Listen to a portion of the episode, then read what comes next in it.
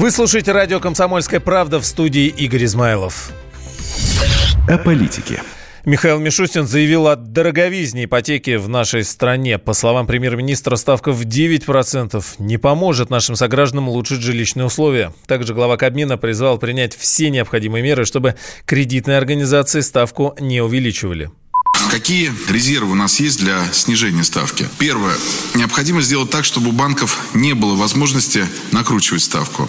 Для этого необходимо оптимизировать операционные затраты и внутренние резервы банков, уточнить э, правила кредитования застройщиков и э, уменьшить, соответственно, стоимость фондирования. Второе. Нужно создавать дополнительные стимулы для развития жилищного строительства. Значительно повышать эффективность использования земли, обеспечивать своевременную инженерную подготовку территории.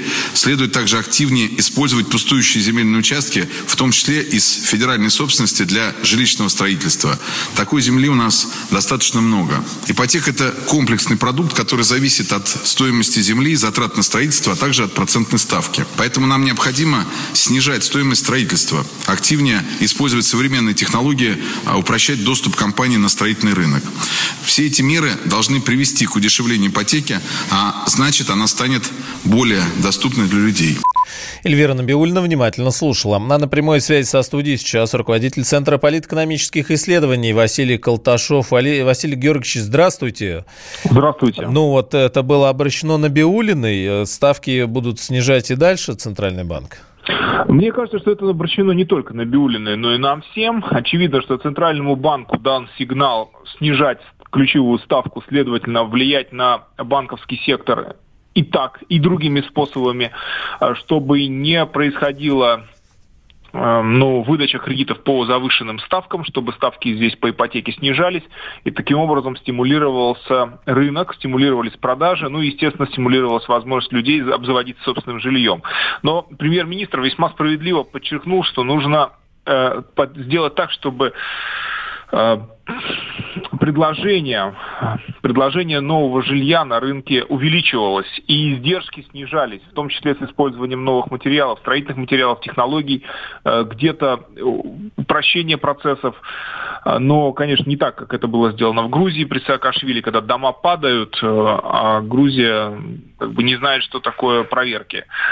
Нам необходимо и качество жилья, и сделать так, чтобы оно не было слишком дорогим, потому что, говоря по чести, застройщики и те, кто зарабатывают ну, на спекуляциях рынка, на рынке недвижимости, вообще играют на нем, живут на нем, они с удовольствием примут, примут такое положение, когда э, кредит станет дешевле, предложение вырастет, больше людей придет на рынок, скажет, мы хотим квартиры, а квартир останется прежнее количество. Не случайно уже сейчас звучат прогнозы о том, что на 20% вырастут цены через год. И это якобы все произойдет, потому что, ну, не может быть по-другому, издержки растут. И вот эта вот ситуация, когда нам постоянно рассказывают о том, что у застройщиков прибыли маленькие, а издержки большие, и поэтому цены должны быть еще выше, это неправильная ситуация. С другой стороны, дешевая ипотека без решения вопроса с предложением, без расширения предложения, а, приведет к повторению ситуации, которую можно наблюдать в еврозоне или в Великобритании, когда, да, ипотека дешевая, кредит дается под полтора процента, под два процента, два с половиной процента, даже под процент, а, но выплачивают его не 10 лет, не 5 лет, а и 20 лет, и 40 лет. То есть цена на недвижимость на квадратный метр настолько грандиозна, настолько велика, что дешевая ипотека, она ничего не компенсирует покупателю. Получается, что выигрыши банки, они получают должника на долгие годы, выигрыши те, кто продают недвижимость, потому что у них колоссальные сверхприбыли, и только маленький человек, вот, вот эти самые домашние хозяйства, они вынуждены тянуться и как-то рассчитываться, хотя ну, не рассчитаться им быстро никак. Поэтому в нашем случае, в случае с Россией, необходимо, чтобы фактор предложения был учтен и присутствовал ну, так, таким образом, чтобы это все было во благо покупателю. Есть. Спасибо. Руководитель Центра политэкономических исследований Василий Колташов. Ну, Мишустин поручил еще правительству упростить порядок рефинансирования ипотечных кредитов, выданных ранее под более высокий процент. О Конституции. Владимир Путин сегодня встретится с рабочей группой по подготовке предложения о внесении поправок в Конституцию. Вот с минуты на минуту, в ближайшее время это должно уже произойти. Встреча должна начаться.